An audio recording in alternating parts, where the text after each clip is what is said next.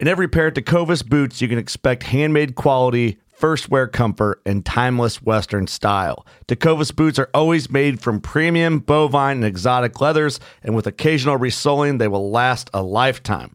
The best way to shop for boots is at your local Tecovas store, where you'll be greeted by the smell of fresh leather and a friendly smile. Come on in, grab a cold one, get fitted by a pro, and shop the latest styles. Visit tecovas.com. That's T E C O V A S.com. And don't go gently, y'all. Before history is written, it's played. Before it's frozen in time, it's fought one shift at a time. Before it's etched in silver, it's carved in ice. What happens next will last forever. The Stanley Cup Final on ABC and ESPN Plus begins Saturday.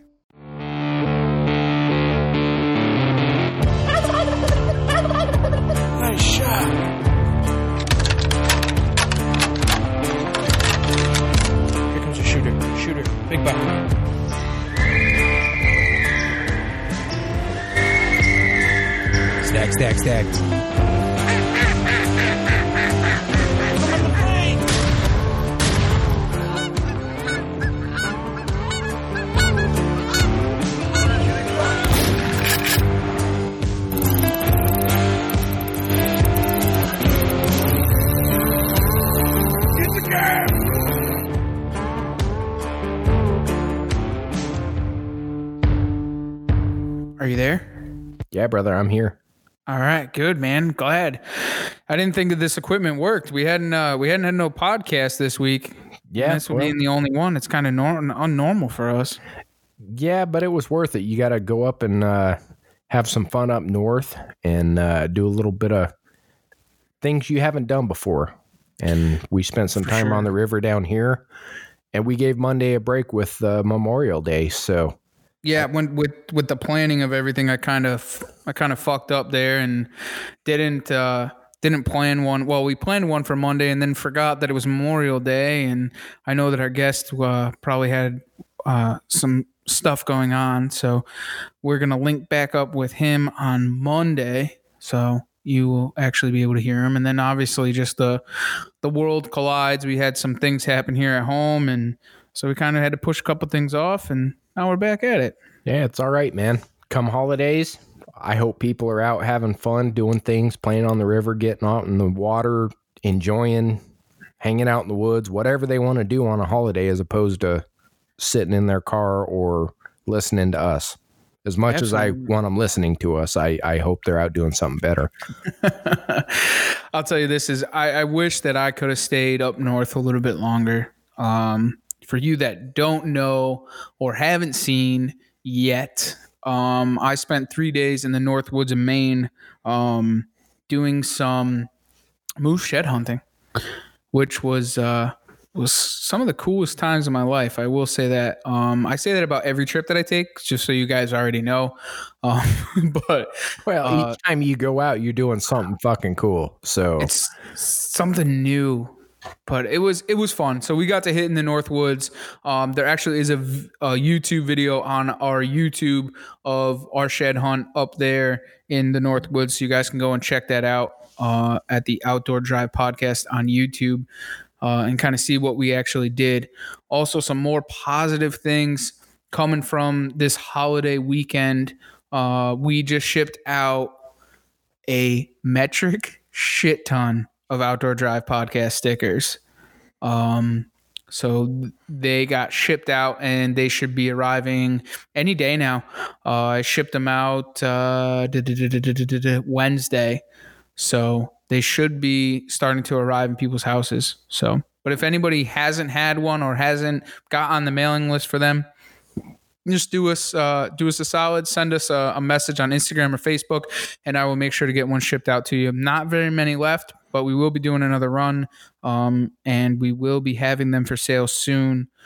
Uh, also to go along with that uh, our t-shirts uh, what drives you outdoor t-shirts on bonfire that still is running. So the campaign is still up and running. So you can buy our t-shirts there uh, on Bonfire. If you need the link, also just message me, message Steven, uh, look on our Facebook page, Instagram. Uh, we'll get you the link one way or another if you guys want to join in on that and get an outdoor drive t-shirt. For sure. Oh, Um, one other thing, when you guys get these stickers, shoot us a, a message, shoot us a picture of where you guys put them, what you do with them, and uh, we'll kick that back out. It, it's going to be really cool to see how you guys want to represent that. Yeah, tag us in it. Make sure you tag us in it on your story, uh, on Instagram, on Facebook. Uh, we definitely want to see it. We'll share it with others also. Yeah. So please make sure that you do so. Uh, We definitely want to see where you put them, whether it's on your cooler, whether it's on your mugs, whether it's on your car. We want to see it. So send it to us, guys. We definitely want to see where you're putting these bad boys. So mine's going straight on the kayak. We're going to pimp that down the river all week. well, you can't put yours on the your big one on the kayak. No, no, no. The big one's going on the car, but Right. we're going to be rocking one out on the kayak on the water. Okay. I'm definitely gonna send you. I'll send down a couple little ones to you. Also, I didn't send yours yet. Yours didn't hit the mail. I forgot. No, that's all right. I fugged up on that one. No, other people got uh, priority here. No, Let them get theirs. It doesn't know. work like that. It doesn't work like that. It- It's one of you know when you when you work for the company, you know the people get the stuff before you. I guess. I guess that's how it goes, huh? Yeah, that's the story I'm going to stick to. Yeah. So. Oh, hold on, Trev. It sounds like we got some news for the cruise coming up. Let's give it a listen.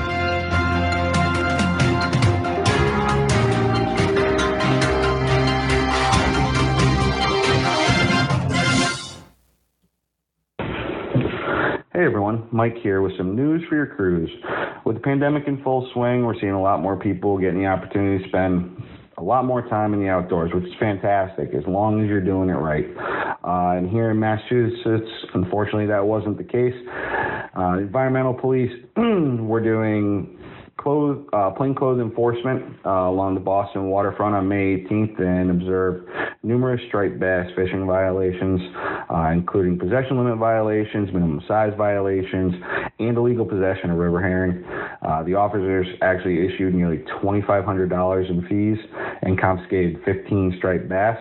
Uh, unfortunately, I, I think that the the fines don't don't fit the crime these days and could be a little higher, uh, especially with you know what we're seeing with the changes in the regulations here and you know along the East Coast. But there's always a silver lining, and the bass that were confiscated were uh, stored properly overnight and were donated to a Boston homeless shelter.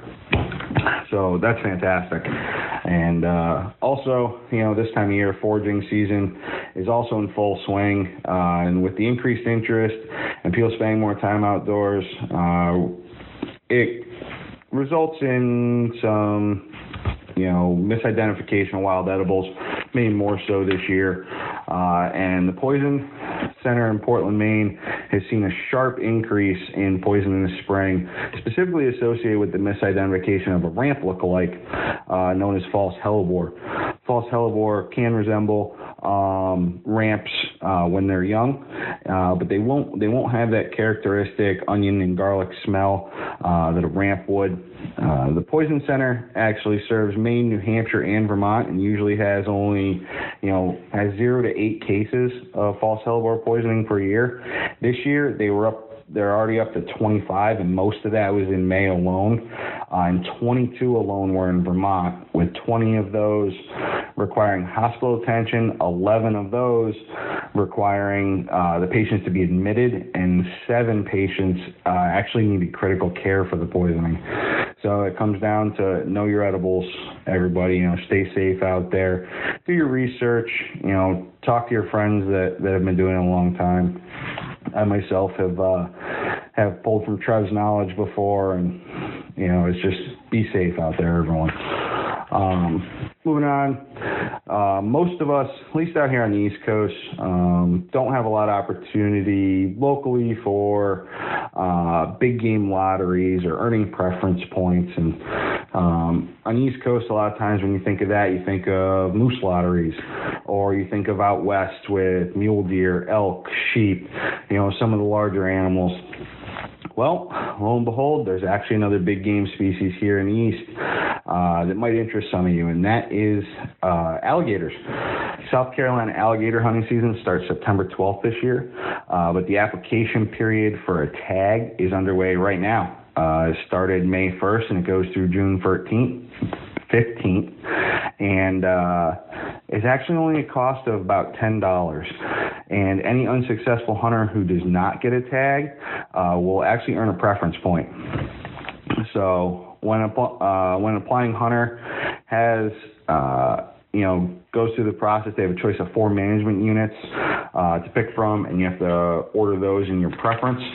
Uh, when you, if you do are selected for a tag, it's only good for the management unit you're selected for, not any of the other ones. Uh, and for anyone that is lucky enough uh, to get drawn for a tag, uh, they will need to purchase their tag before the end of the season on October 10th, or they will actually forfeit any preference points that they've accumulated to this point. So, but another great opportunity here on the East Coast, and. Uh, our last bit of news for now uh, sends us to Jackson, Wyoming, where the Wyoming Game and Fish Department has released a plan to bring native cutthroat trout back to Game Creek and Jackson Hole, uh, which is one of one of a few streams uh, in the Upper Snake River watershed that has been completely taken over by non-native brook trout. Um, weird to think of here in the Northeast. Native brook trout are kind of a staple. I myself uh, grew up fishing them in, in little creeks up in Vermont and here in Connecticut. Uh, but the Wyoming Game and Fish Department plans to use a fish poison called rotenone uh, to remove all the brook trout from Game Game Creek. Uh, the process is supposed to start in early summer this year and be repeated again in 2021, uh, with the hopes to be able to stock Game Creek with cutthroat trout fingerlings and eggs uh, in the future in an effort to reestablish spawning habitat, you know, spawning in um, the creek. So that's a tough one, tough one to hear, you know, when we think of, you know, the brook trout, but out there they outcompete and they're non-native and hopefully uh, this plan will, will bring back a, a native fishery that we can enjoy for years to come. So with that, if uh, there's any listeners out there that that have some news that they'd like to share, uh, feel free to send anything along to me on Facebook or Instagram. Uh, just Mike Salter on Facebook or uh, bearded underscore bowhunter21 on Instagram, and uh, I'll be glad to share. With that, take care. Well, there's a lot of information we didn't have before, so take that into account and uh, put that into your pocket to pay attention to. A lot of things changing, a lot of things going on. Uh, Mike, thanks for providing that. We really appreciate it. So, jumping back into what we had going on, uh, Trev, catch us up. What have you been up to? But yeah, no, it's it was a great week. I'll tell you. Um, Memorial Day, we're back fishing. Uh, both me and Steven are back fishing. I'll let him tell about his. Um, I've been out fluke fishing, flounder fishing, blue fishing.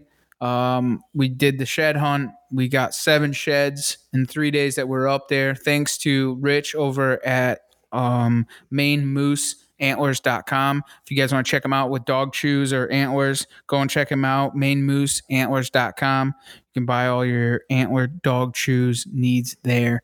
Uh, if it wasn't for him, we wouldn't have had the time that we had because he really pinpointed us into a lot of directions and we got to learn a lot about the Northwoods and able to collect up a bunch of sheds. So, like I said, go check that out on our YouTube page. Um, for fishing wise, we've been really pounding it out. Things are kind of just on the slow beginning here. Uh, a couple of keeper fluke showing up. Uh, like I said, we got some bluefish, some striped bass, a lot of smaller ones. No, we have not gotten into the big girls yet. Uh, that's normally not until the end of this month, beginning of the next. So, what do you got going on in the on the good old Shenandoah down there in Virginia, Steve? Uh, big thing right now is we're we're fighting the rainfall. We've been getting a lot of these leftover rainstorms coming up out of the south, and it's really got the river levels fluctuating. The color levels in the river kind of day to day. Memorial Day weekend, we got out Saturday. The river was way up. We were at uh, f- basically 4,000 gallons per second running through the river. So it was fast, it was muddy, uh, not a lot going on, but it was a really good time to float because you weren't hitting riffles. Uh, water levels were above all the rocks. The rapids were really good, but the fishing sucked because you know the smallmouth don't care for it. The river was cold. I think we were at like 62 degrees, and now looking outside, it is gorgeous. Uh, we hit up in the almost 80 today. The water this morning was finally down. We were at 2,500 gallons per second, which basically means it's a nice, even float. Um, not a lot of rocks popping through, but that sweet spot is still probably a day or two away. Uh, the water's clearing, so it's we're we're losing that murky, muddy crud and uh, it's starting to clear back out, and that's what you want for the smallmouth. Uh, we did hit 70 degrees in the water this morning, so that really should get these uh, mid spawn, post spawn. 70 degrees? Yeah. Wow. The the Shenandoah is probably one of the warmest rivers I've ever seen in my life. We warm up quick. It's sandstone bottoms around here, and it, it's like fishing in a swimming pool sometimes but that that 70 degree mark is really what makes these smallmouth start popping. So we're looking forward to tomorrow afternoon getting back out and getting some lines in the water and trying to work these fish right off of the nest. Um, hopefully, a lot of them have already popped. They've already post spawn, and if that you happens, guys are already having having bass spawn. Yeah, yeah. Right now, we're uh, from what we saw the last trip out a lot of them were on the nest, uh, real protective, you know. So putting a salamander right on the nest is a really good way to go about it. Uh, just try to get those fish to aggressively strike strike in a protective manner. But I think here in the next week or two, we're really going to start seeing things uh, moving off nests. Wow. Uh, it's That's a lot warmer down here than it is up there in CT. Yeah, so. no, of course. Hey, listen, I, I've I've been out of the freshwater game for a long time, man. Like we're working in, you know, 50 degree water water over 70 degree water. So like the water I'm fishing is just cracking 50. Uh, obviously it's salt, but totally different game. So, and I've been out of the freshwater game for a while, so I don't even know what it is. But, but yeah, I mean, yeah, we're we're almost to that sweet spot. We really I, I don't see the good smallie fishing here post spawn until uh, early June, usually. Uh, mm-hmm. Late May is you still fight a lot of them on the nest, and that's really got to be your tactic. But mm-hmm. right now, it's just kind of that you got to find the fish that have moved off or try to play the ones that are still on the nest, and it makes it a pain in the ass because multiple t- multiple poles in a kayak you know, and you only got a couple of flips per section as you float by, makes it difficult. But yep. at the end of the day, it's still a good time. The river's flowing smooth, and I can't complain because even if we don't catch fish, a day out on the river in the sun, that's a pretty good day in my book. Absolutely. That's that's awesome, Steve. Man, it's good. It's good to hear what the hell's going on down there. I'm waiting for this uh, big target muskie t- trophy muskie that you're going to catch this summer. I can't wait to see those. Yeah, the uh, perfect time is rolling out, so we're going to start pushing the muskie probably June and July and try to get them in that mm-hmm. perfect water temperature. Uh, they don't call it the fish of a fish of a thousand casts for no reason. Oh, we have those too. They are in there, and you got to work them. Uh, you got to be patient, and it's going to be definitely a lot of time on a John boat. But that's the goal. Is uh, we're we're going to try to pull up one of those sixty inch muskies. Nice man, that's awesome. It's uh, it definitely seems like everybody's kind of heating up and things are kind of starting to get underway. I know, I know, even for here, man, our black sea bass season just opened, so that's kind of one of my favorite target fish. And hopefully, we're just waiting for the the beginning, the middle of the month to come, so we can start doing that here. But uh, our Connecticut water opens, but our New York, that's where a lot of my numbers are. So, just waiting for that, man. It's just it's it's just around the corner, my friend. And our, our turkey season is kind of coming to the end. We have until the end of the week here. Um, I went down scouting, trying to find some birds today. uh, went and hit the call, and the birds literally tucked their feathers and went the other way. So uh, my turkey season is pretty much Yeah, the birds done and over up. with. Yeah, I'm over it, man. Uh, I did get the chance today to get out and play around with my new bow, which I'm super excited about, dude. The thing is an absolute tack driver. Um, probably, I don't know. I, I, I think it's the best thing that they've come out with since since they've been in business in my eyes. I thought the synergy was where it's at from Elite, but this Kure by far the best shooting bow I've ever shot in my entire life. Um, as far as the elite goes, uh, I'm very happy with it. So we got that thing all tuned in, ready to rock and roll, and uh, yeah, dude, super pumped about it. Yeah, it's going to be sweet. I, I can't wait to see what happens in the future. But it was really interesting watching you uh, paper tune the Kure as opposed to the ember. You know, Mhm. having that ability to shift your cam lean and everything. I mean, it was like one or two shots and you were on the money. It's and then crazy. going back to a bow that doesn't have that technology and the amount of adjustments and changes and shots that it took to get it right. It, it's and don't get me wrong, the Ember is an amazing bow. I've got one sitting right here, and it's incredible. But that set technology is insane. Yeah, I mean, going from the conventional type bow back to this new set technology is totally it's kind of changed the world when it comes to the paper tuning thing. And i've never like i said man i'm a brat when it comes to the archery world because i have the you know i have friends that are in the realm of it and they normally help me out i just say hey gary i need help with this or hey mark i need help with that and they just help me and they just do it and i don't really i've never really had to do it on my own um, so with this whole COVID thing, I'm not able to go down to the shops and do that. Uh, I was there for a minimal time, and they were able to tie in, you know, uh, my peep sight and put the rest on properly and everything like that for me. And then I had to go and paper tune it. And I'm- uh, Honestly, I'm Ooh. glad you had to kind of dive right in head first. And kind of, I, I sent you a few diagrams and kind of walked you through some stuff as we were doing it. I'm glad you're doing it now because now you have a better understanding and it's going to make it you that much more versatile. Oh, it's it's definitely and and it's one of those things, man. And honestly, and, and for everybody listening here, um, if you haven't done it, it's not that hard. Um, it it really there's a lot of avenues. Like I have Steven, that's my avenue, that's my YouTube, so I can just ask Steve uh, where to go and what to do. But honestly, it's not that hard. Um, it's, it's something that can be done at home, and it's in in especially with the set technology. Um, but on other conventional bows, um, it's it's not that hard. You can Yeah, do it- it, and you it don't is- need a bow shop. It's 100% achievable at home with very minimal tools. Mhm. It's just a matter of get in there, educate yourself, and do it. and you learn. I, I mean, it's it's yeah, not. and that's the thing is you do it and you adjust and you realize, okay, I screwed up. Why did I screw up? And you go, oh, okay, because I went the wrong way, or Right. you know, I went too far, or and you start realizing that when you start tuning these things, they're micro adjustments. You know, you're talking thirty seconds of an inch when you make an adjustment.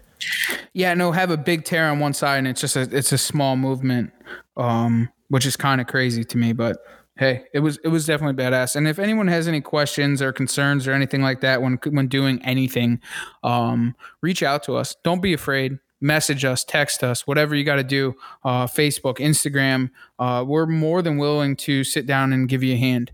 Um, we don't mind talking to anybody and talking people through it, or we'll put you in the direction of the right thing, whether it comes to fishing, hunting, trapping, anything. You have a question about the outdoors, we're here for you guys. So just make sure to do so. If we don't know, we'll put you on someone who does know. If we do know, we'll do everything we can to share that knowledge. Absolutely. So we have a a a great network of people that we can definitely point you into the right direction of. But if you guys can do us one favor that we ask, please go over to our YouTube page, subscribe to YouTube, and subscribe to the podcast. If you haven't already, please go on there and give us a review. Uh, preferably a five star review. I don't don't be a dick and give us a one star review. But um, if that's how you feel, do it. There, That's fine. There is there is one hater out there that is going out of his way to lowball us on everything. Well, we know I'm. I have a pretty good clue as to where they come from. I think it's the same dickhead that told me I should tag the bird that I shot at and missed. Probably. Um, but that's besides the point. Um, But at the end of the day, if he's listening to this and hears this, then hey, that's a win. That's right. Uh, we we won't make it through without haters. But if you guys could just go and give us a, uh, a star review and uh, on iTunes. If not, just you know the word of mouth is always great, guys. Subscribe to our stuff and and just help us show a little bit of love back. Uh, we we greatly greatly appreciate it. And we don't ask these things just because we're not trying to become famous or YouTube famous or Insta famous or any of that. We actually have a goal behind it. When we hit a certain number, we have got something huge we are going to give away. So For sure. that's that's the drive behind this. I forgot about that. Well, I didn't forget about it, but yes, that that is the drive behind it, and and is to give this special something away, and it's huge. It's not little, guys. It's it's a big big thing, and you'll have the chance to to hunt with us, and uh, it's it's something else. And so it's not just a cheap hunt. no, It is a full fledged, once in a lifetime type hunt for a lot of people. and uh you know with that oh, oh, and and I'll explain it to you guys too our goal with doing this and and the podcast man is just to get the word to be spread um to to to to work together here and and with you spreading the word of the podcast and and and liking and sharing and subscribing and all of this it gets us out there and gets our word of what the reason why you guys listen to us to other people who are looking for us um, so with you sharing and subscribing and so on and so forth, we'll get that out. We just, you know, it's not about being famous. I could care less, man. I'll do this podcast whether they with whether one person's listening to us or 10 million people are listening to us. I will still podcast because I have the passion and the love for it. I don't care about For sure. um I'm not here for the love or the likes as I in the podcast. But you had to I go there. of course I did. Uh, but I would still podcast no matter what. Uh, I would still be on social media. I would still be in your face, um, doing the things that I do every single day. And I think Kaitlyn, who is our guest here on the podcast, um, she hits that that nail right on the head, and and it really. It's really something that that we strive for too, man. The love, the passion, the brotherhood, um, and I'd hate to say it, but the greater good. Uh, we don't do this for any other reason than that. But so No, if you guys sure. could do that, that that would be um, that would be next to none. That would mean the world to us, man. That's all we ask. But speaking of love and thanks, we probably should thank the right people. Yeah, let's get some business out of the way. Because I guess they, they don't want to hear us crazy men. They want to hear good old Kaitlyn. So that's why they're here, right? of course. So first off, let me thank Nor'easter Game Calls. Nor'easter Game Calls, get them in close. Uh, check them out, nor'eastergamecalls.com. Uh, get your turkey pot calls, your crow calls, your owl calls, your grunt calls. Speaking of, it is almost deer season. Now it is time to think about deer season. You should think about getting the new Evolution Series grunt tube from Nor'easter Game Calls. So check them out, get them in close. Uh, also, Wild Edge, wildedgeinc.com. Uh, go and check them out. The leader in mobile hunting. You can get your step ladder, your saddles, your aiders, your swaders, your naders, your ropes, your rope men, you name it. You can get it. They're running a sale right now. Go and check them out. WildEdgeInc.com. Speaking of sales, Wicked Twisted Bowstrings. Check them out. WickedTwistedBowstrings.com. Use promo code Outdoor Drive 10. Save yourself 10%. Um, also, she's always running sales, so make sure to check them out on WickedTwistedBowstrings.com and see what else she's got going on. You know, I tell you this, and I just heard about this, and uh, good old Steve Mardick, uh, who's a friend and supporter, and great, great mountain man. He does bitch about a lot, and I will call him out on that, but that will be after in two seconds. Um, he had wrote to me the other day asking about uh, Trader Jan's and their new bowstrings. They have these new bowstrings called Bloodlines. Steve, have you heard about these? I have. and they're on they you don't have to wax they're they're lifetime full of waxing so i'm excited to check those out on the new Kure and the new ember this year You bet. um, and get a set of those so check them out wicked twisted bowstrings and the thing i was going to call steven out on i did not forget was he got mad at us and i didn't tell you this that we need to make a mountain man um, version of the Outdoor Drive podcast T-shirt because his stupid beard is too long and you can't read the Outdoor Drive. So he was said he had messaged me and he said, "There's something wrong with the T-shirt." And he sends a picture and it's that. And I thought there was actually something wrong with the t-shirt and it was just his beard. And I said, well, if you cut it, there won't be a problem. So good old Steve can't get enough of him. Uh, also, I want to thank Scott over at Broadside Camo, broadsidecamo.com. Use what is the promo on that one, Steve? I believe that one is Outdoor Drive. Outdoor Drive. Capital so, O, capital D. And what do they get with that one? So utilize that promo code.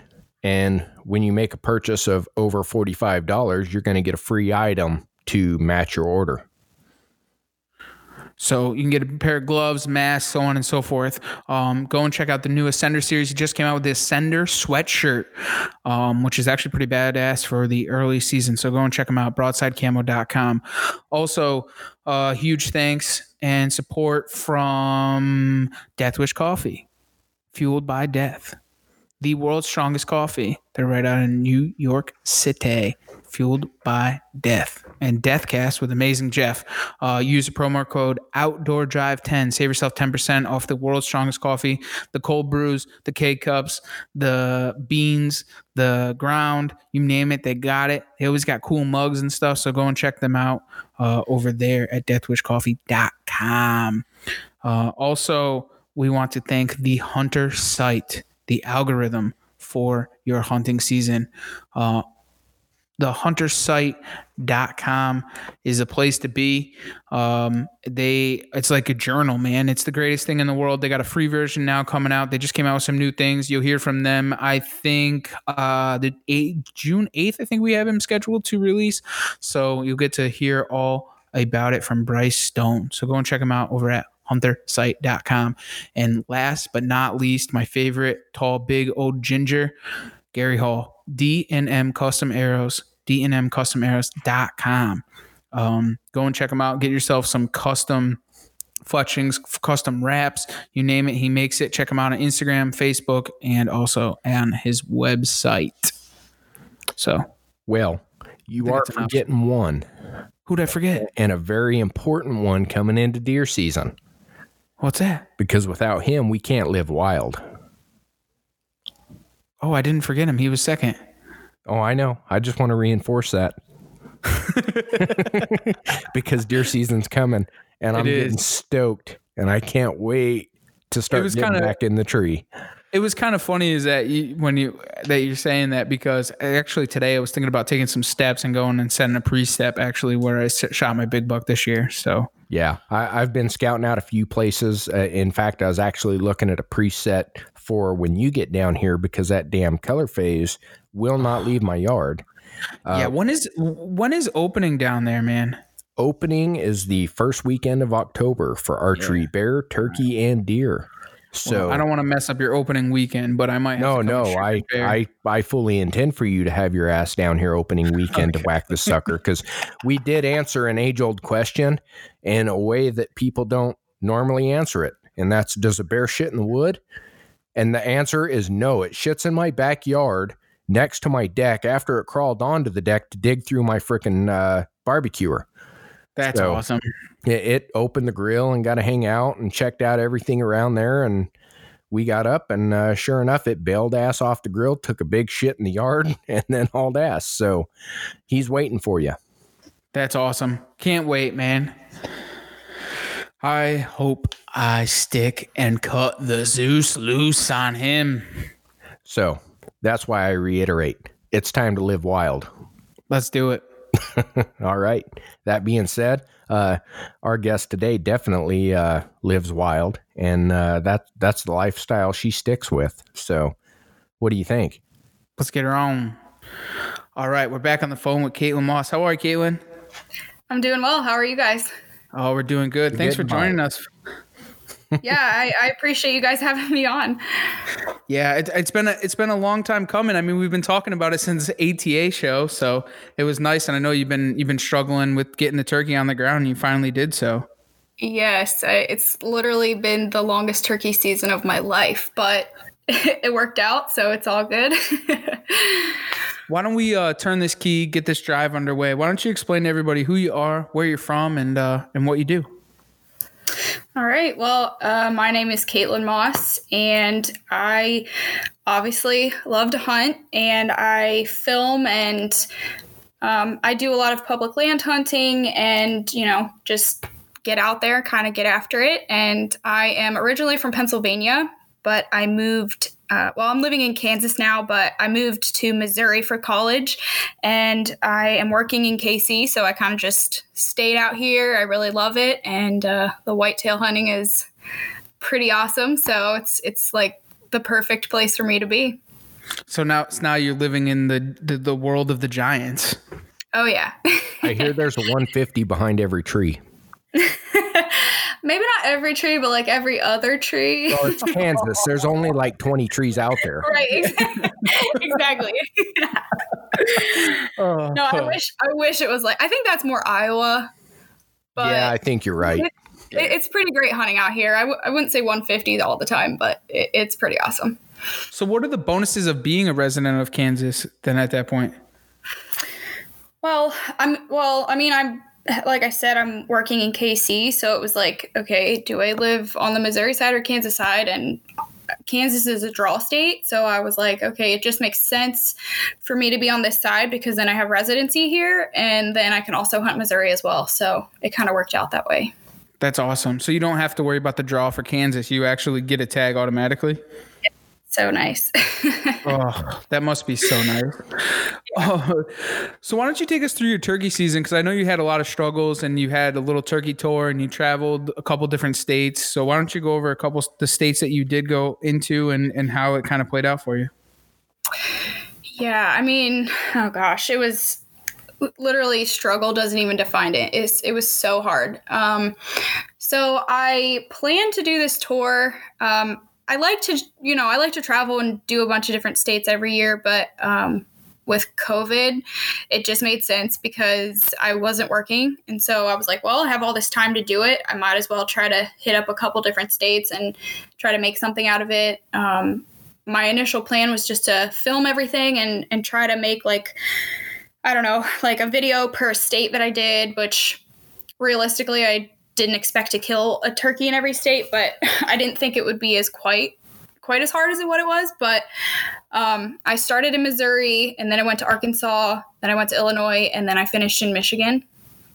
And I mean, it was I don't, I don't even know how to explain it. Like the birds this year, they just overall were just super timid. They were not very responsive to calls. I mean, I didn't even hear a single gobble when I was in Arkansas. And so, like, hunting them was just so difficult because I, I almost didn't even know what to do because it was like, it didn't matter if I got super aggressive with calling and decoys or even just like hanging back and not doing any of that. Like, I, it didn't matter what I did. It was difficult. I couldn't get them close. Um, you know, and I, I did have opportunities and, and I saw a bunch of birds, but um, they just overall were so disinterested in anything that I had thrown at them. So it was very tough. And um, I did manage to get one in Michigan, um, which it was pretty unconventional. Um, I was sitting in the blind and I had three toms come out and we tried doing a little bit of calling just to see if they were interested. And literally, like the second we started calling, they beelined it like across the field away from us. So I was like, okay, well, I mean, at this point, it was the end of the season pretty much, and I had nothing to lose. And I was like, okay, I feel like I can sneak up on these birds or at least get close. So got out of the blind, pretty much backtracked, went through the timber that was like surrounding the field, went the whole way around, and was literally like crawling, belly crawling, and you know, just ever so slowly, like peeking up, trying to see where they were at. And I crawled within like 40 yards of them.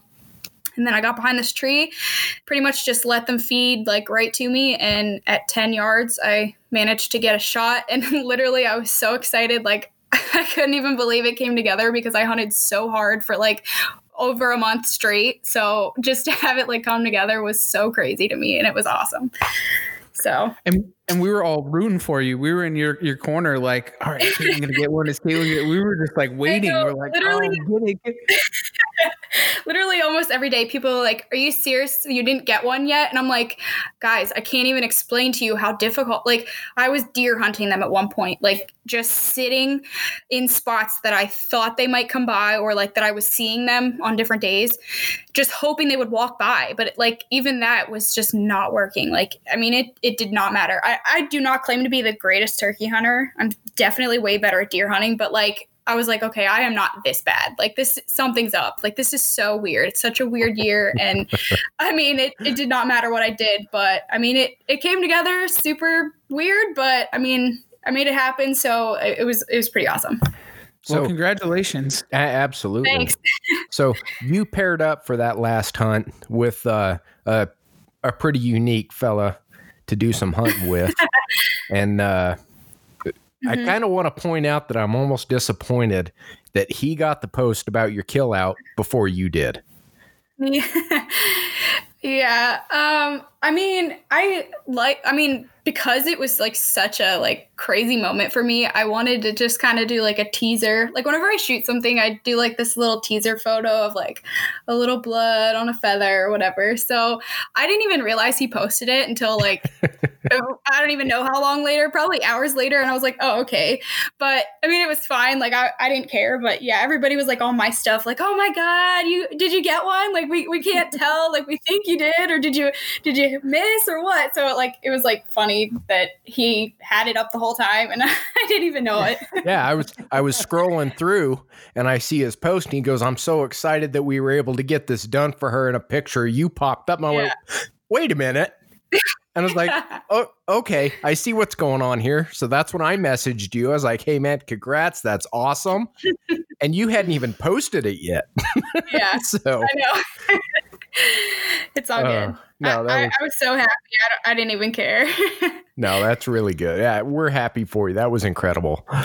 yeah yeah it was, it was it, like i said it was so it was seriously such a weird year and and i mean everyone i talked to they were like yeah we're we're struggling too so it, it was i don't know just overall just weird So what what what was like the biggest struggle throughout the whole entire tour of when you were out turkey hunting? Uh, oh gosh. Well, it kind of, I mean, each state was a little bit different, I guess you could say. So, Missouri, I had, like, I had birds going, but they were on private, would not come over. Down in Arkansas, I didn't hear a single gobble. Now, granted, I only hunted two days, but like it was rainy, like the conditions were just kind of eh. And I don't know if there just weren't birds in the area or they just were not gobbling.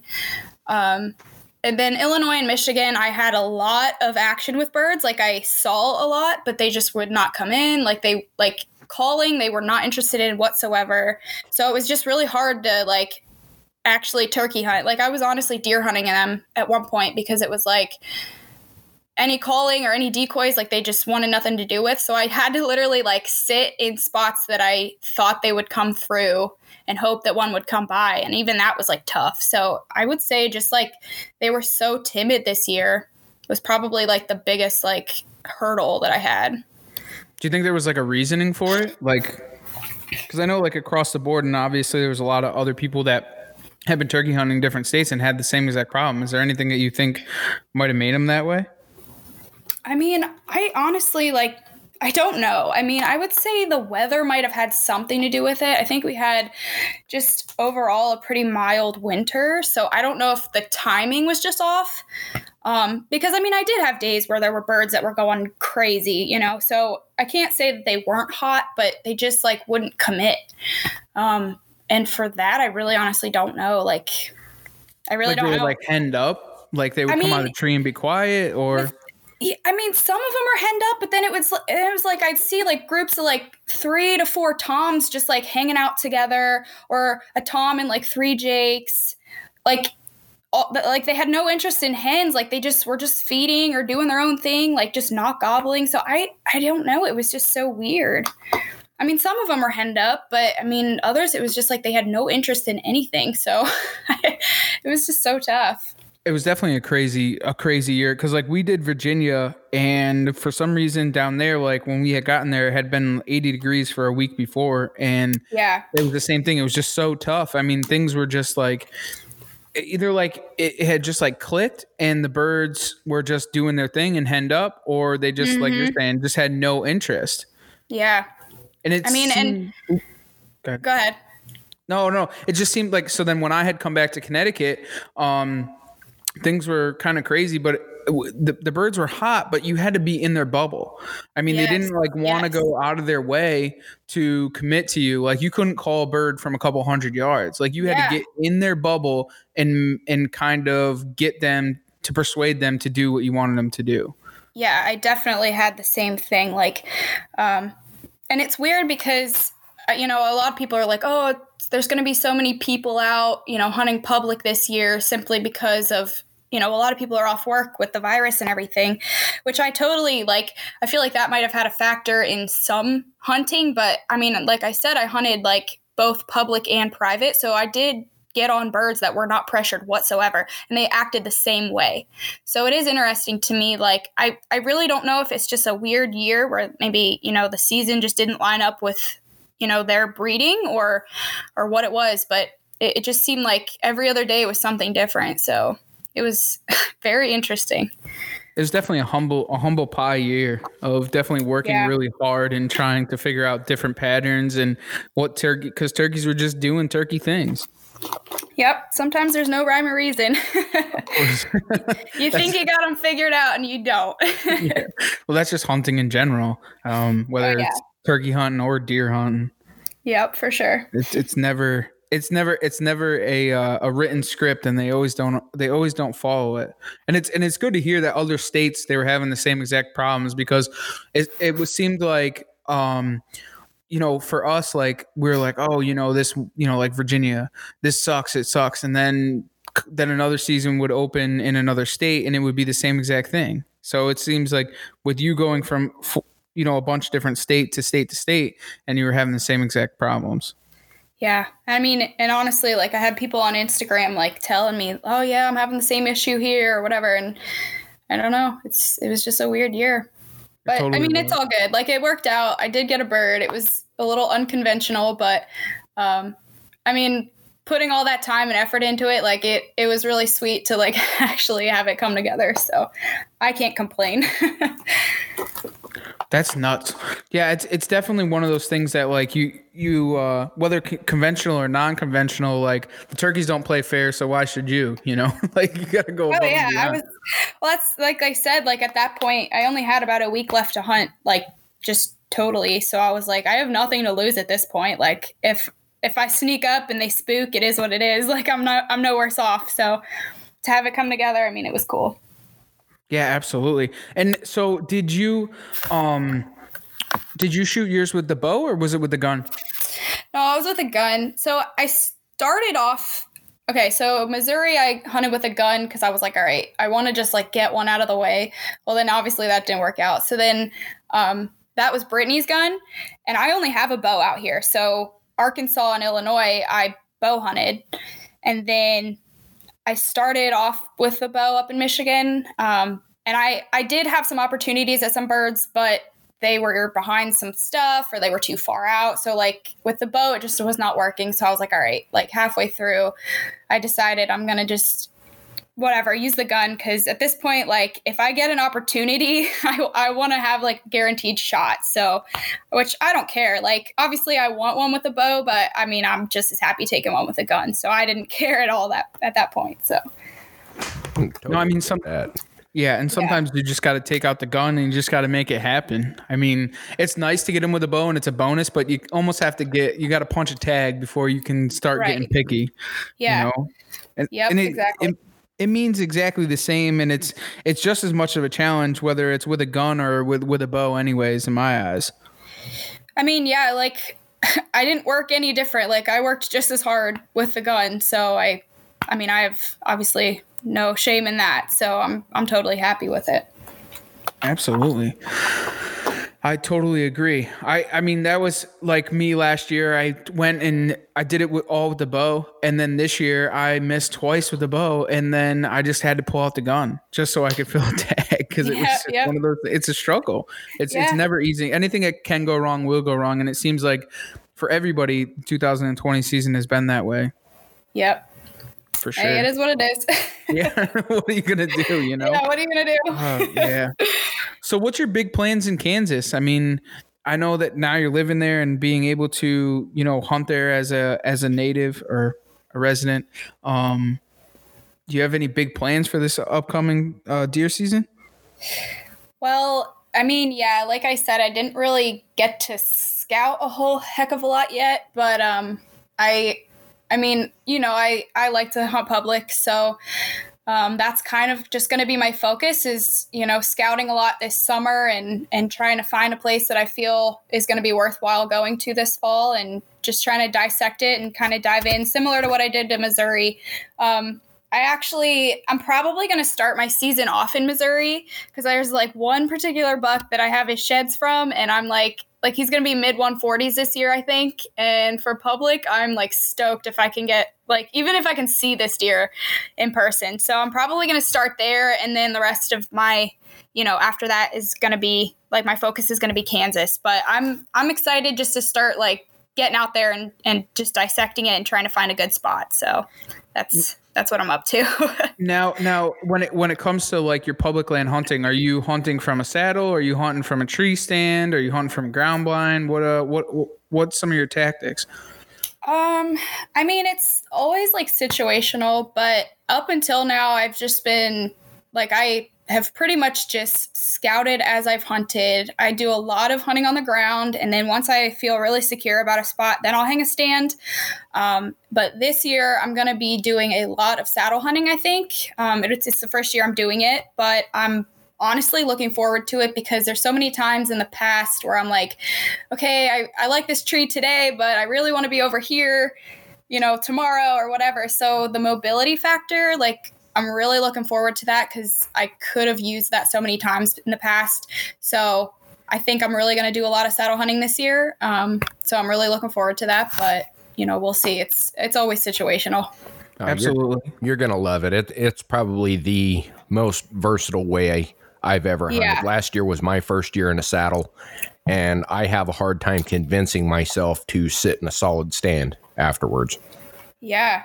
I mean, it'd be different if I had my own property, you know, and I could hang stands and, you know, run cameras and and dissect it super well but what, you know when i go into new places that i have never seen before it's like okay well i don't want to just go and lug a stand in there and lug my sticks out there and you know do all that and then maybe not like it or want to move it or whatever so exactly. just the the mobility of it i'm just like so excited for and that's a great thing with saddle hunting. I mean, like you're not picking your spot. I mean, you're you're not picking a tree, you're picking your spot. So you yeah. can literally get in any tree. And that that was one thing that definitely like that attracted me to the whole the whole saddle hunting game because there's a lot of areas that like I don't know how it is in the Midwest, but as you would know from the eastern side, um, a lot of like swampland and a lot of oh, smaller yeah. like trees that like you probably wouldn't put a stand in, but you sure as hell you would definitely put a saddle in because yeah. it's just like it's cr- you and me i'm a bigger guy so so getting into some smaller trees you kind of get a little leery on it but i've literally cut my my tree size in half just being in a saddle over a regular tree so you, right. and it definitely puts you in those areas that you may not have been able to hunt with a regular stand so yeah, I mean, so even last year, like the buck that I shot in Missouri, like, I mean, you know the story with the bad shot and everything, but the tree that I was in, like, there were so many limbs that were just like in my way. And like, I wanted to be in that spot, but that tree was just inconvenient. So, like, I feel like if I would have had a saddle, it would have went down so much differently because I could have, you know, moved like three trees over and been totally fine, but I just literally couldn't hang a stand in it. So it was just like something like that would have just been perfect. And so I'm I'm excited for it this year. Speaking of the Missouri Buck, I was going to ask you about that, and I'm I know the story, but everyone else doesn't. So oh, why gosh. don't you just share it for everybody? Yeah, please fill that's, us in. That's a that's a struggle that a lot of people you know may go through becoming you know getting into the sport um, or being in the sport and might have to go through something like that. And and you had the willpower that nobody else. I know I wouldn't have searched that hard. Um, I, and and you your drive was just huge when it had come to trying to find that buck. So why don't you take everybody kind of through the through the paces that you went through with him? Yeah. So oh gosh, this is gonna be so long. Okay, so um, this particular piece that I was hunting, I had hunted um, like this was my third year hunting it, and I you know, coming from East Coast, you know, the deer quality is so much different. And so when I went to Missouri, my expectations for seeing big deer was just so high, just naturally, because that's what you see on TV, you know. So um, I had a lot of opportunities to shoot shoot bucks, but I just passed and passed because you know it's just your standard two year old eight point. That's just what I saw a lot of.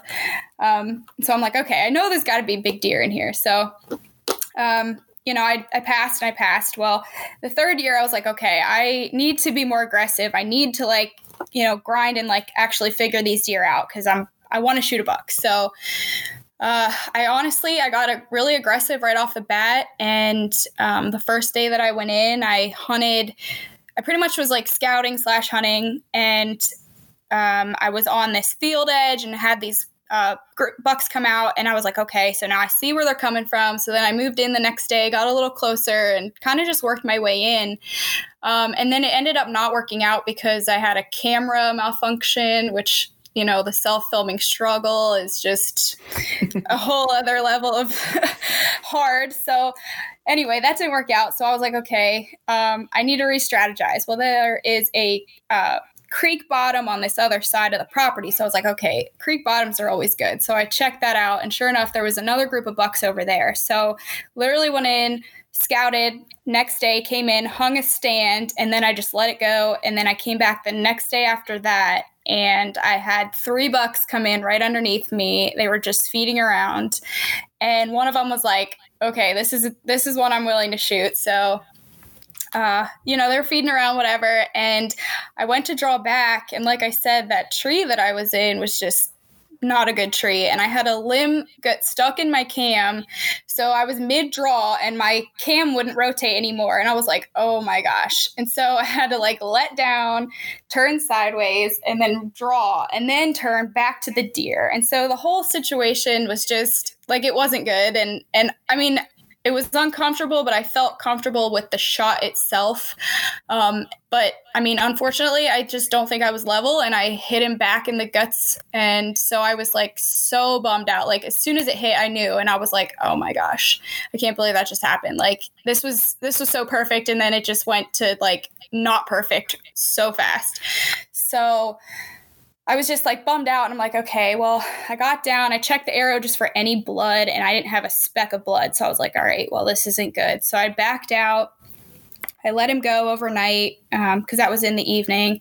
Came back at like seven o'clock the next morning and I just started grid searching. And, you know, I mean, obviously, deer do what deer do. Like, there's no rhyme or reason sometimes, but I had thought, okay, so he ran the way that he came from. So to me, that was his bedding. Um, and so I was really looking hard in the bedding and like anything like right around there. And I I think I mapped it out and it was like a total of like three miles that I had grid searched, like back and forth, like walking. And I was just getting so frustrated because I, I mean, I didn't have anything to go off of except a few like tracks that he had kicked up. But after that, like I just could not tell which way he went. And so, um, you know, obviously I was like sharing that on Instagram, like, okay, guys, this is what I'm doing, whatever. And then I had people tell me, like, hey, you should look into getting a tracking dog. So I had never even thought about that. So I was like, okay, well, I don't even know how to find one. So somebody sent me a website and I called the closest one up and I was like, hey, you know, I have a deer that I'm looking for. I can't find him. I don't have any blood.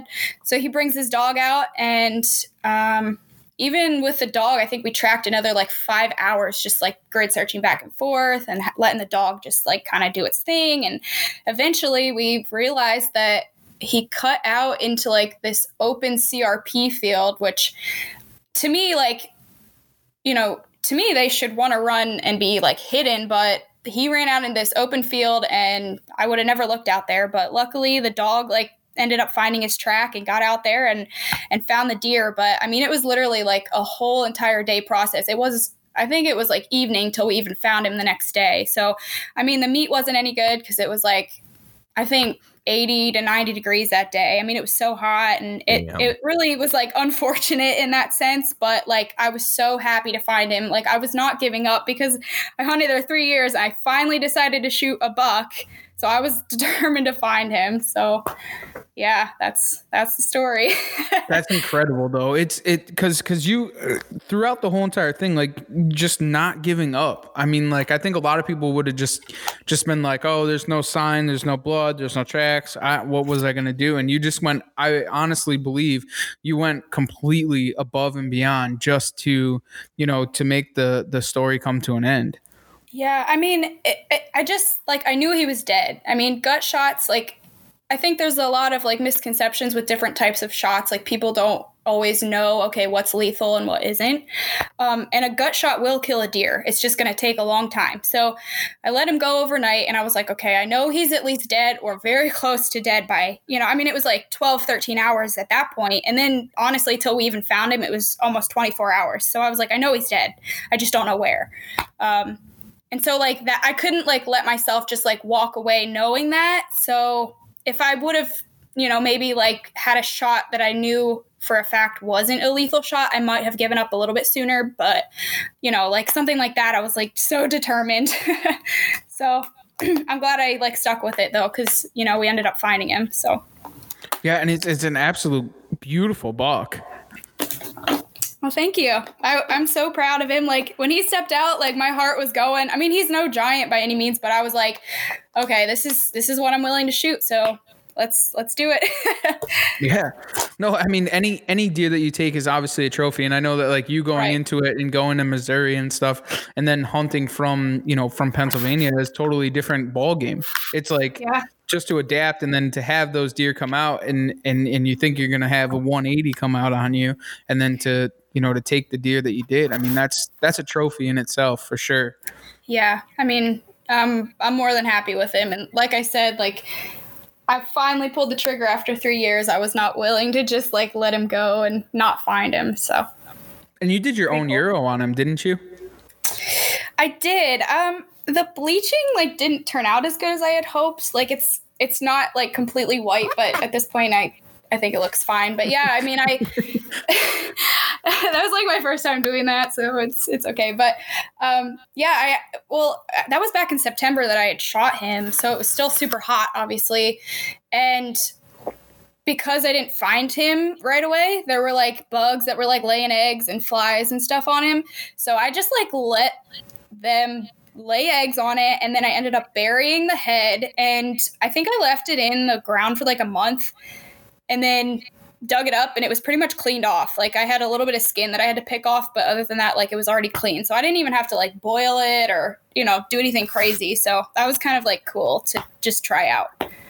Absolutely. Yeah, Yeah. so what what did you use to whiten it? Uh, so I used like a peroxide and um, I think it's like some sort of like hair bleach, like for human hair, like bleach. Yeah. Like it's like something forty something. Yeah, it's a P- I don't the. PFS PFS Yeah. 40. Yeah, it's, it's from like Sally's Beauty Supply or something. Yes, yes, yes. Yep.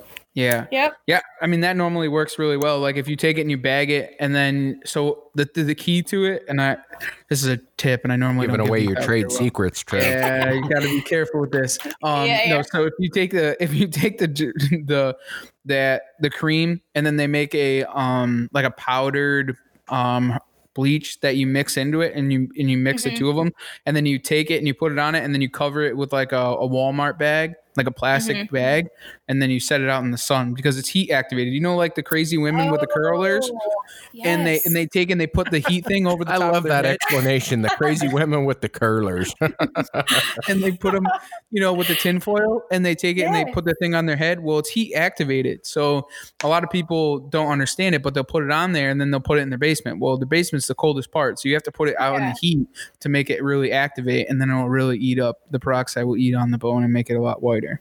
So Okay, that makes so much more sense. Maybe that's why mine didn't like get as quite as white as I thought it was going to.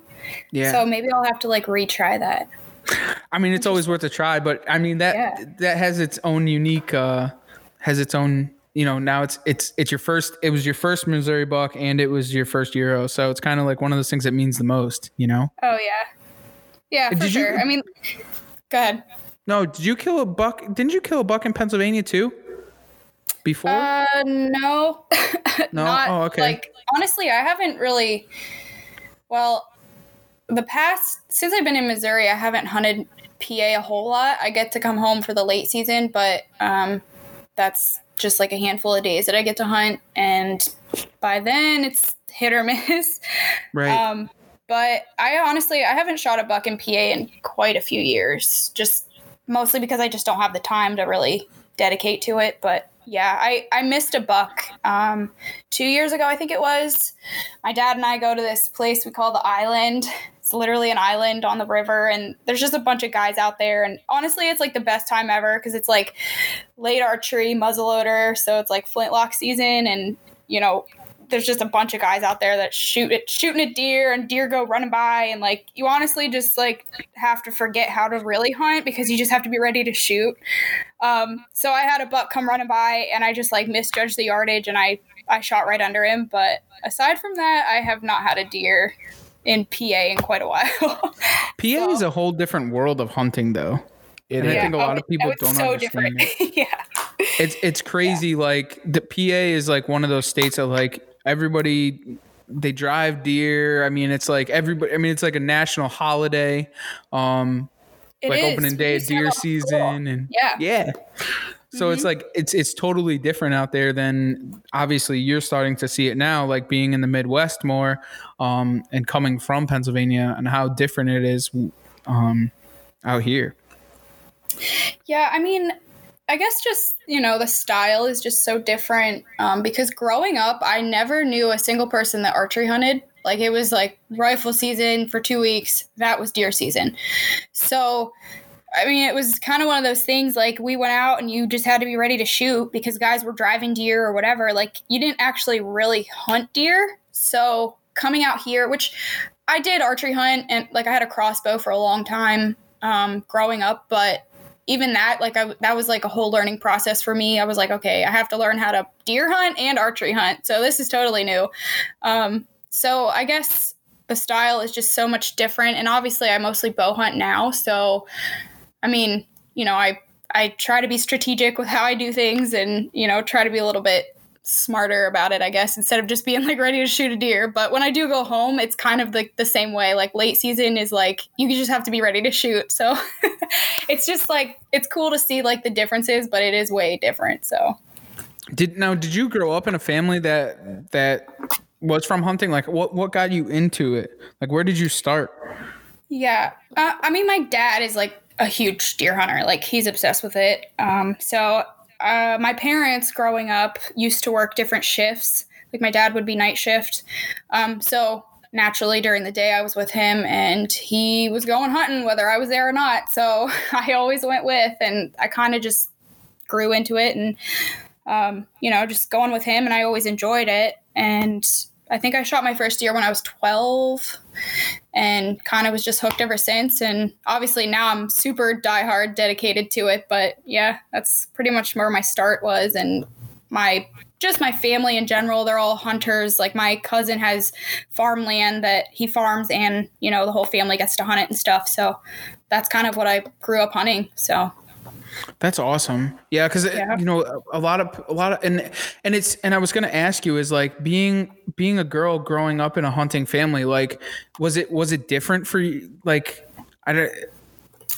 You know, yeah and, and Yes. I, I guess where I'm trying to go with that is that like when I was growing up, like it was an all guy sport or whatever. It was Yeah. very sexist of a sport. Like you know, girls didn't go to the to the gun clubs. Girls didn't weren't part of the hunting aspect of it. Like so, like how was it different for you growing up at and being a girl and being so hardcore into the hunting world? I mean, so like my direct family, like they thought it was like normal just because I was always a part of it. Um, but I mean, like there were girls at school that hunted, but when I say hunted, it was they went and they sat in their dad's box blind and waited for a buck to walk out and they shot it in like opening day and that was the only day of the year that they hunted. So like knowledge base. I didn't know anyone who was a girl outside of my family that like hunted. Like I just I didn't have any friends that did it. I didn't I didn't know anyone and it's kind of funny because I used to have like an old YouTube channel like way back in the day. I think I was in middle school when I started it and even on there, I didn't know a single girl who hunted or had a channel like that did anything like that or had any interest in it. So it was like very different. Um, I guess more on the friend side of things. Like I obviously had girlfriends, but like I was always one of the guys because I just like to hunt and like be outdoors as opposed to like doing girly things. So yeah, it was it was definitely different. But I mean, I really like I didn't see it in any different because that's just what I was used to, you know.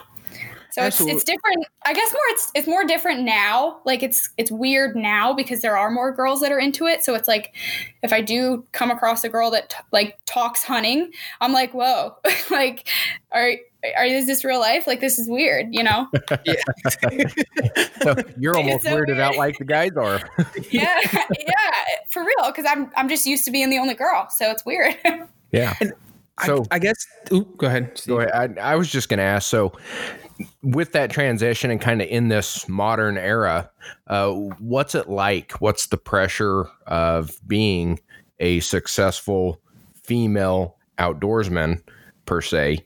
Um, you know, because it seems like every female we talk to runs into a lot of um, we'll say negativity some hatred some oh look at you you're an insta huntress whatever. Uh, you've done a really good job working around that portraying the real world a normal natural person out in the woods. Uh, what's it like from your perspective?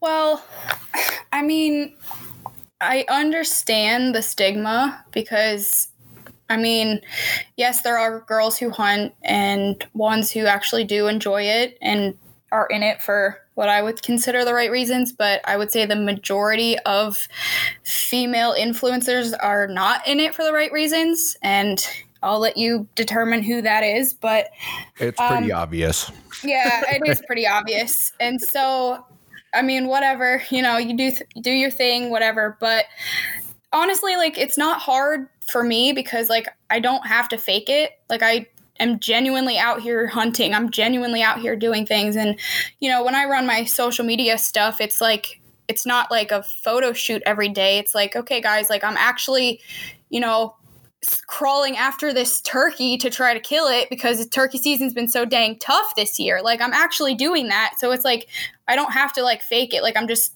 taking everyone along on my journey, what I'm doing, and I try to be like just very authentic with it and and show that I genuinely do enjoy this and I'm not trying to do it for attention. I'm just sharing my experiences and and I I try to really advocate youth and and other women to get into hunting because you know, like I said, growing up, I didn't know a single girl that did it. So it was it's it's cool to like have girls that reach out to me and and say, "Oh, you know, you're such an inspiration and you know, whatever." And and that's awesome like to me to to have that ability to, you know, I guess empower other people and and and just be that outlet for them to realize that they can do it too. So, yeah.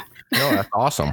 Uh, So, in our situation, like uh, both of our wives, my wife has been hunting for a few years and she's getting in, and that's really what she looks up to is um, the media end of women hunting, and it's sometimes hard to find the real people versus the people who are going out on a canned situation. Look at me, everything's B roll except for me holding the animal. So Right. it, it's refreshing to have people like you out there who are doing it for real, going through the struggle, seeing what it's like for the everyday real person who's doing it themselves.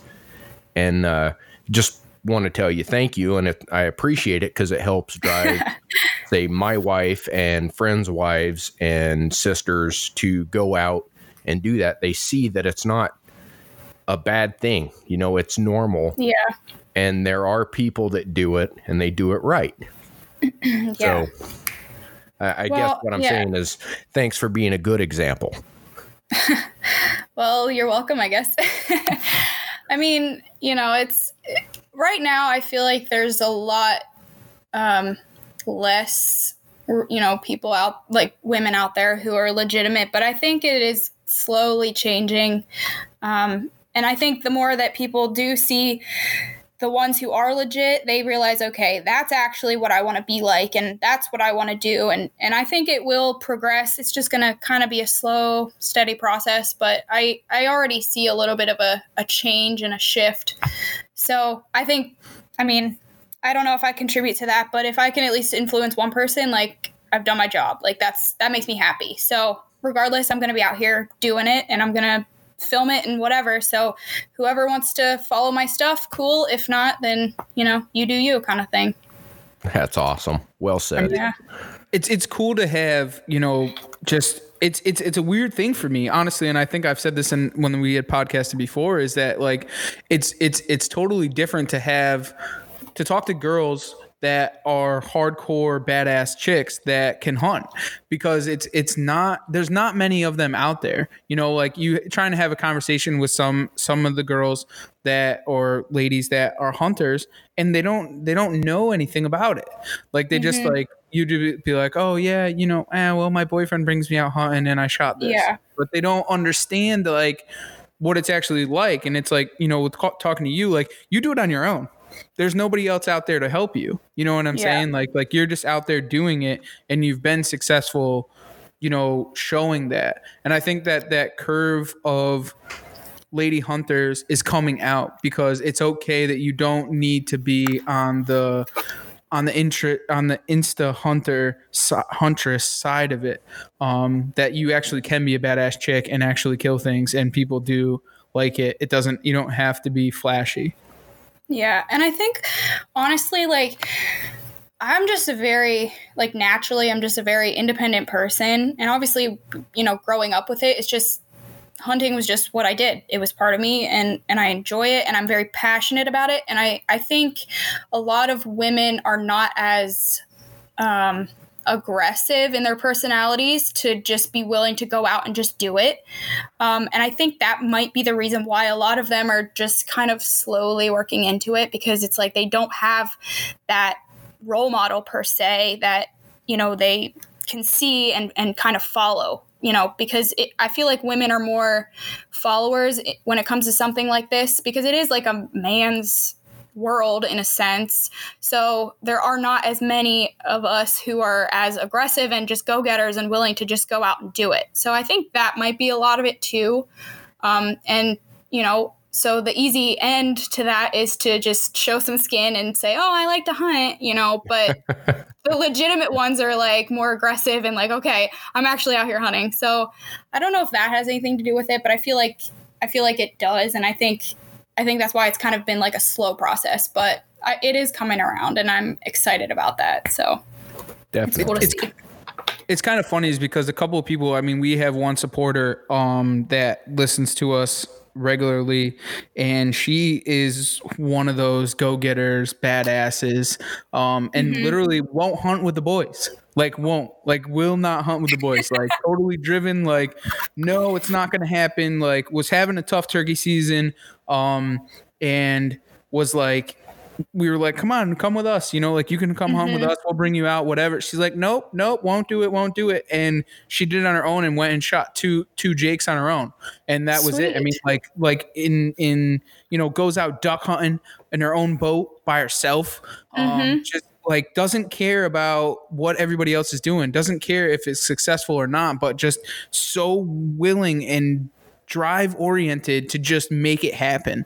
And I think that the couple of girls that are hunters, um, that are like real hunters, they're very like you're saying, just self driven and like totally like embarking in it. You know what I'm saying? And just just like it's so cool to see, you know, because like I was saying before, growing up as a kid and going to like you know like there was a lot of hunting clubs that we would be part of.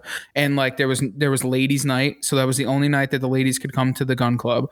Um, they weren't allowed in the gun club during hunting days. It was a men's only thing. So like i grew up in this bubble of that women don't hunt they're not allowed to hunt. It's a man sport, you know. So to see it now, and it's like, listen, you old men, these girls are three times more badass than you will ever be. They've killed way more animals, and they're way more driven than you ever will be. Get your ass up and do something, you know. So it's like it's so cool to see it, and I think that I think that the industry needs that because if there wasn't if there wasn't women like you out there, then my thing is that the kids won't follow it.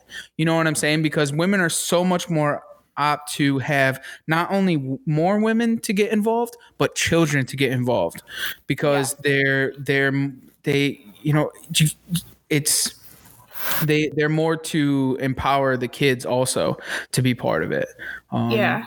and I they say when when the women of the household are hunters, so are the children. So that's important. It really is. Yeah, I think it's one of those things. It's like back in the day, like hunting was just so much more accepted, and so it didn't really matter if women didn't hunt, you know, because the kids were gonna most likely do it anyway. Um, but obviously, like you know, times are just so much different, and you know, hunting is just so scrutinized all the time, and and there's just less and less people doing it. So I I feel like it is a good thing to have more women not only for other women but like you said the youth too because if less men are doing it then well who the heck else is going to do it you know so um, i i definitely agree with that Yeah, absolutely. And I mean, look, they have their own women now have their own clothing line, their own hunting clothing lines. I mean, that's I think it's kind of Yeah. cool. You know what I'm saying? Because th- that that's another thing that entices more women to get involved in the sport. Yeah it's so i'm i'm so happy that it's happening because for the longest time i used to have to wear like youth extra large like boys stuff because i'm i'm not a very big person so i never fit any like dude's camo so like i'm excited about that And that's kind of why I brought it up because it was kind of one of those things like how how did you deal with that? Because a lot of Yeah. women are smaller, and I mean, how do they fit into it? And I mean, let's be honest, most of the hunting population are over 250 pounds, six foot tall. So I mean, for women to fit in your hunting clothes is not very easy.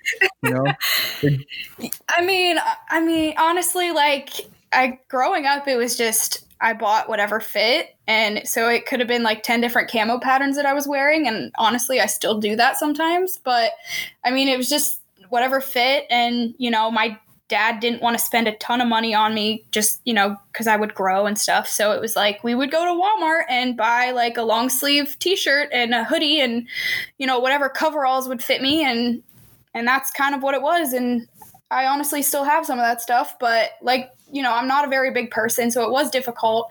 Um, so it is like cool to have like women's lines and stuff now that stuff actually fits and like looks decent and is practical because like i I said was I- going to say practical is the wore, word. Like, I literally wore like youth larges and extra larges because like my size is just like I never fit adult clothing.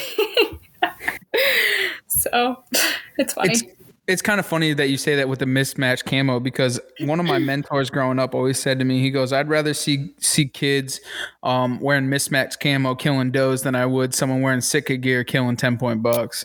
And it's kind of Right, one yeah. of those things. That's like, it's so believable though, For you know? sure.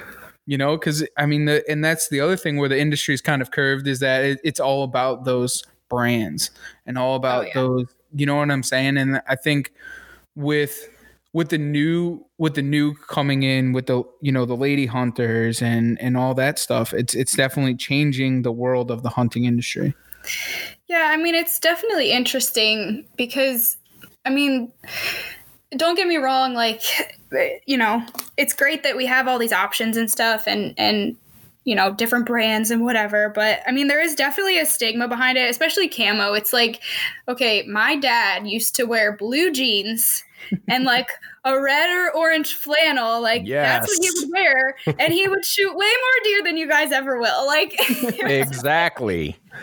like camo is not for the deer it's it's like your own personal like peace of mind like oh i blend in but like at the end of the day like you have to be a good hunter to kill deer it's not necessarily about like the brand that you're wearing or the brand you're shooting or whatever because i mean let's be honest like anything on the market these days is going to kill a deer like it just is. It's you know technology is so advanced that it's it's up to personal preference anymore.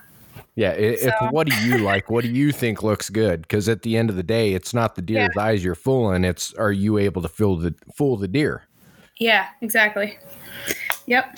Well, you heard it first right here. Kaitlyn said it. You got to be a good hunter to kill deer. It's not Yep. camo. It's not the camera. Oh, it's Shocker. crazy. Yeah. I laugh so hard with like, and and it's no knock. I mean, anybody, you know, like a lot of the high end brands are great. They're very, you know, they they are. It's it's not about just the camo pattern, but it's about the use. Um, you know, Oh, with yeah. I mean, obviously, you know, like like Sitka gear or any of the other stuff. I mean, the warmth, the the waterproofing, the you know, it's it's great for that. But it's funny watching some of these people put it on, like it's going to change their hunting world. Like, Yeah. oh, I'm going to shoot the biggest buck of my life because I'm wearing this camo. Well, let me tell you Mhm. something right now. Nine times out of ten, we, you have to cover your Sitka gear with orange. So it really doesn't mean shit. I mean, let's be honest with you. Um, Right. so it's it's just funny to me, you know, the guys that you know that get into that realm, and it's kind of like you know the women hunters, and you know you have the Sitka hunters, and this that. It's just like why why can't we all just blend together and just Right, have a good time and enjoy it? You know, it's why does it have to be like that? Well, it's always great because if you're going out, you're sitting in a spot and there isn't a deer within a mile of you, and there never was and there won't be, you're not going to see a deer because of your camo. Right. Yeah. Exactly. and uh, you can't pound that into people's heads. They go, I get this gear that I heard was awesome. It's the best. I'm going to go out into this random piece and set up and I'm going to kill deer. No, it doesn't work that way. You got to find the deer regardless of what you're using. Yep, exactly. Is- it, it is it is comical because it's like, you know, you see all these people that are such gearheads about different things, and I'm I literally, like I said, I'm still wearing like my mixed match camo half the time, and it's like I do just fine. So you know, you don't you don't. I mean, don't get me wrong. Like you said, like you know the comfort and the the warmth and the versatility and stuff like that that is convenient it's very nice but it's not always necessary so yeah you gotta you gotta actually know how to hunt Well said. So so when you started to become like an influencer and you, so on and so forth, um, was it a little bit intimidating for you, like going into some of the shows and and and doing kind of some of this the influencing stuff that you do? Oh gosh. I mean,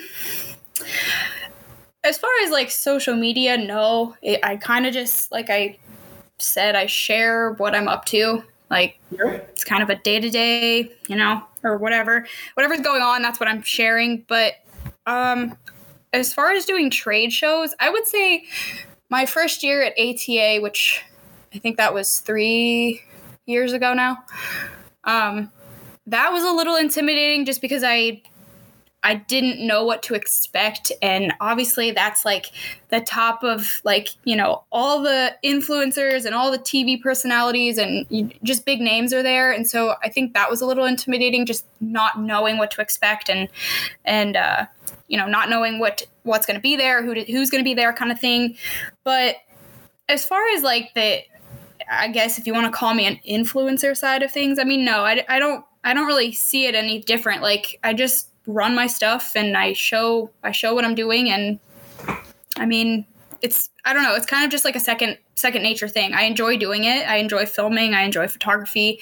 So I just happen to do it and I happen to share it. So I don't know. I mean, I guess if that answers your question. Yeah. No, no, no. I just I didn't don't really know, know. like you know, no, no, no, no. I like like going into some of the trade shows and stuff and and and and move, progressively moving yourself along. Um sometimes it can be kind of, you know, even for us. I mean, it, it can be very, you know, it, it can be it be tough to take in sometimes and meeting everybody and and you're kind of going in it alone. Um and just and going to these shows and so on and so forth. So it's kind of I you being like us like we roll deep you know like there'll be four or five of us you you kind of you know you kind of just Yeah, You know? I kind of just do it. Um, right I, I don't know. I think that's just like again like with my personality. I'm just somebody that like I if I'm passionate about something, then I'm I'm kind of all in with it. Um, and I really never had like a set expectation when I went to trade shows. Like I just went as an experience. Um, and I still kind of feel that way. Like I wasn't going to like, oh, let's see if I can pick up 10 sponsors or, you know, let's see if I can do this or meet this person. Like it it just like I kind of showed up and and experienced it, you know, and and I did meet people and I mean it, it can be intimidating, but at the end of the day, they're just, you know, they're people like us, like everyone else. You know, some people feel that they're more special than others, but I mean, you kind of learn who you like and who you get along with and and who is on the same path as you and you kind of just stick yourself with those people and I mean, that's even how I met you, like, you Yeah. know. So it's cool to to network like that and and meet people that are, you know, so similar minded. For So sure. Um, I'm, that I'm- are- I wouldn't say I'm intimidated, I guess. Like that I'm not really Well, see, and I'm, that I'm doesn't bother me. I'm really glad you put it the way you did because that that's one thing that's been very apparent to me uh, as well is when you get into those shows and get around these people that you've seen for years and these people behind these products, you almost have that sense that they're, you know, hey, I should go over and be, you know, almost starstruck. And after you talk to them, you realize they're just everyday normal people doing the same thing as we are. And mm-hmm. I'm going to say this very bluntly for the most part, most of them are great people. I mean, Yeah. you, you you have those ones out there that, you know, Yeah. you walk away scratching your head. We've all met mm-hmm. them. But for the most part, everybody in there, I mean, you may be working directly against them in the market, but you're still going to sit down, shake hands, and go have a beer afterwards. Right. I mean, yeah, it's just sure. real people. it's it's crazy because you go like like you said kaitlyn like you go in there you're not going there looking for a sponsor you're not going there to meet this person you're literally going there to hang out with like-minded people that you've met throughout the entire throughout the years or the year yeah. you know like like you're like oh who's going to ATA and then everyone meets up hangs out drinks a beer and we all tell stories Let's Um, face it. and In our, in our case, it's let's see if we can get through it without remember or without forgetting the night. okay. I mean, you're not wrong. we don't talk about that Steven. we don't talk about well, I didn't. That's why I'm not bringing up specifics. I guess we all have our own remembrances of who does what at what shows, but we'll, we'll No, nobody did anything. We all showed up and left. I don't know. I don't remember. exactly. Uh, but it's okay, it's just okay, there may be a little bit of drinking involved, but that's just that's part of the social side. yeah. I was gonna say that's the only way we can deal with people, right? No, that's Yeah, my yeah. excuse, I'm sticking with it. Um, no, but it's it's just it's it's just so much fun, and honestly, like I'm I'm glad that you put it the way that you did. Like you went in there and just that's how a lot of people should go there, um, to enjoy it and and to see it and meet everybody, and that everybody is we all bleed red, and we're all there for the same reasons, and we're there to you know we like to hang out with like-minded people because there's very few of us that that out there now. Um, so it's kind of cool to be at those shows and doing those things. To be honest, For sure. yeah. And even with like my you know youtube and stuff like that. Like it's so wild to me because like like i said when i go to shows i don't necessarily have a goal with like whatever happens happens. I'm not i'm not going there to like pick up sponsors or whatever. And so like it's cool just to go and experience it. And like for you know when i make my videos and stuff i'm just putting it out there just to put it out there. I don't have a goal. So just to even be where i am is like so cool to me. And like it's kind of surreal because it's like like wow i never expected this. Like i i wasn't putting my stuff out there to just become somebody. I just you know enjoy doing it and and obviously other people enjoy it too. So it's cool to just like network and communicate and talk to people and just meet people from all over that just they have they're so passionate like i am. So like that's just awesome to me and you did it because of the passion and the love for it. You didn't do it for love or for likes. You did it because, you're did damn right Uh, and that's a whole nother. Actually, funny funny thing is, so a friend of mine sends me sends me a, a Snapchat the other day and says, "Oh, look at this show for love or likes." And I go, "Bro, listen, if I find out that you watch that show, I will literally disown you as a friend." Because Oh, you, he's like, why? It's got to be pretty cool. And I'm like, bro, it's not. Okay. Yeah. and I will disown you as a friend um, Mhm. because those people are doing it for the wrong reason. And it goes back to the intra hunters and huntresses, um, just doing it for all the wrong reasons. Um, it's, it's, it's so, it's so stupid and it's so crazy to me. Like, that that somebody could honestly do that. You know what I'm saying? Like it's Yeah. it's disgusting to me. Like I just we we all do it for you know it pisses us off because honestly like you know like you kaitlyn and us like we we do things because we love it because of the passion because of our drive for it and these people go and get 3000 times more likes and shares because who they are and it's like do Yeah. you really understand the struggles that we go through every day? We don't get to hunt in Mhm. some of the states that that you guys do, or get the pictures, go to these ranches. We like struggle. We Mhm. put in the time and the hard effort to get where we are, you know. And it's like, fuck, I got twenty likes. Like that's awesome, you know. right. I mean, yeah, and like, like I'm not gonna lie, I would say it is a little easier for me just because I am a girl. You know, but like at the end of the day, I really don't care about that. Like that doesn't mean anything to me. And I've had people like say, "Hey, you know, you should come hunt on my 7,000 acres that I have in the middle of you know, freaking Kentucky or something. And I'm just like, you know, like I appreciate that you offer that, but at the end of the day, like I hunt public not necessarily because I have to. I mean, I'm I'm sure I could get permission, you know, or a lease or something, but like I really do enjoy just going out, experiencing it, learning it and and just figuring deer mostly deer figuring them out and and just like just that whole entire experience of it is what is important to me and like that just it just makes it so much better when it all comes together because I'm like, okay, I did work for this and, you know, I struggled through it, but I did get it done or, you know, whatever. And so it's like, that part of it is just like like what I love. Like it's not even just like, oh, I happen to shoot a deer. Like, yeah, that's awesome. But if you didn't work for it, you just don't appreciate it.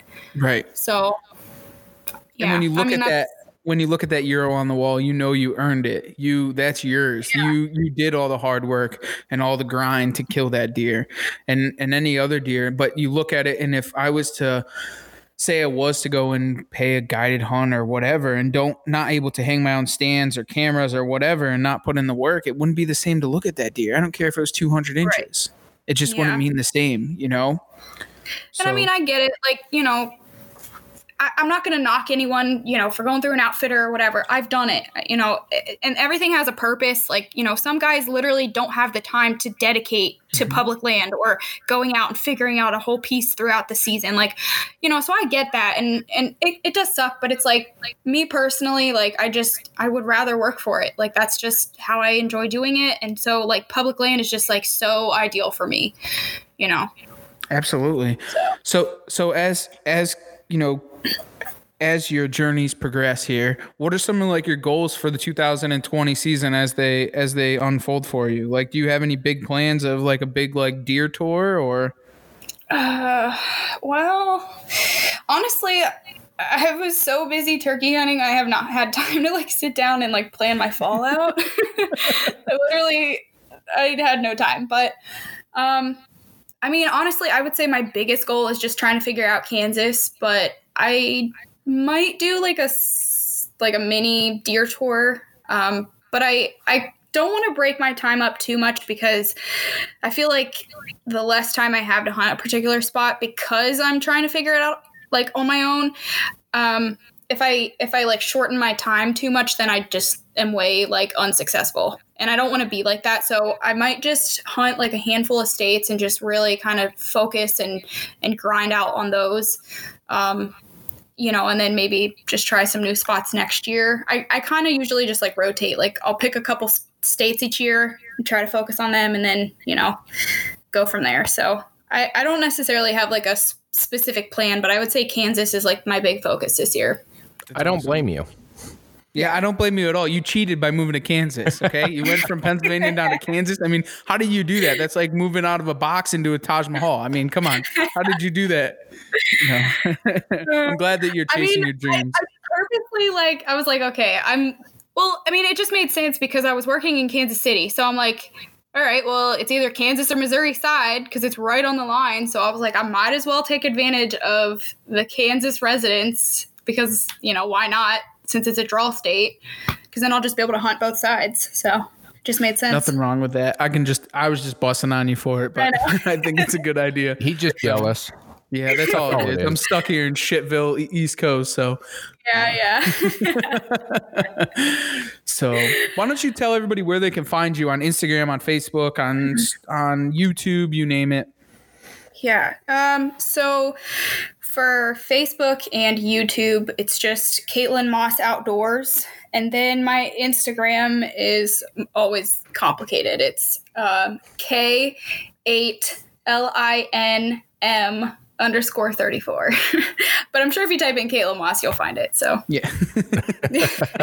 I should change it. Honestly, I've been thinking about just changing it, but I'm like, I feel like I'm too far in. Like, I'm invested. People know who I am by that. So, like, I don't know if it's a good idea to change it, but I don't know. You said this the last time that we podcasted. That was over a year ago. I really, I do think about it. I'm like, man, I really should change it because it's like, I don't know what I was thinking, but now I'm it's like, stamp. Yeah, just stick yeah, to your roots. Like, I don't know. I don't know. It's so working. Now, don't change it. so, is there anything you want to leave the people with? Oh gosh. Uh, that's a very okay. So, so oh, we'll switch it up. Is there anything that any women trying to get into the outdoors should know? Oh, that narrow it all? Oh, dang it. I was trying to make it easier. Steven, you're so smart.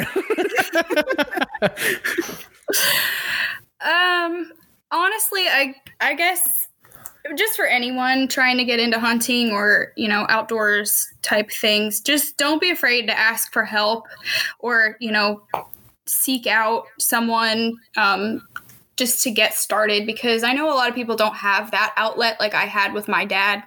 Um, and so even if you're like afraid or you're like kind of thinking about it, just do it. Like there's nothing better than just doing it and diving headfirst because I promise you it will be awesome. Like there's just nothing better than being outside and just like taking it all in and, and just enjoying nature. So I mean I mean, even if you're you're just curious and need to talk to me, I'm always available. Like I I try to answer everyone that messages me and try to have that like open door and you know communication kind of thing. So I guess just like dive in and, and just do it if you're if you're thinking about it. Well said. I love it. Yeah. so our last and final question is what drives you outdoors? Oh, uh, deer. I love deer.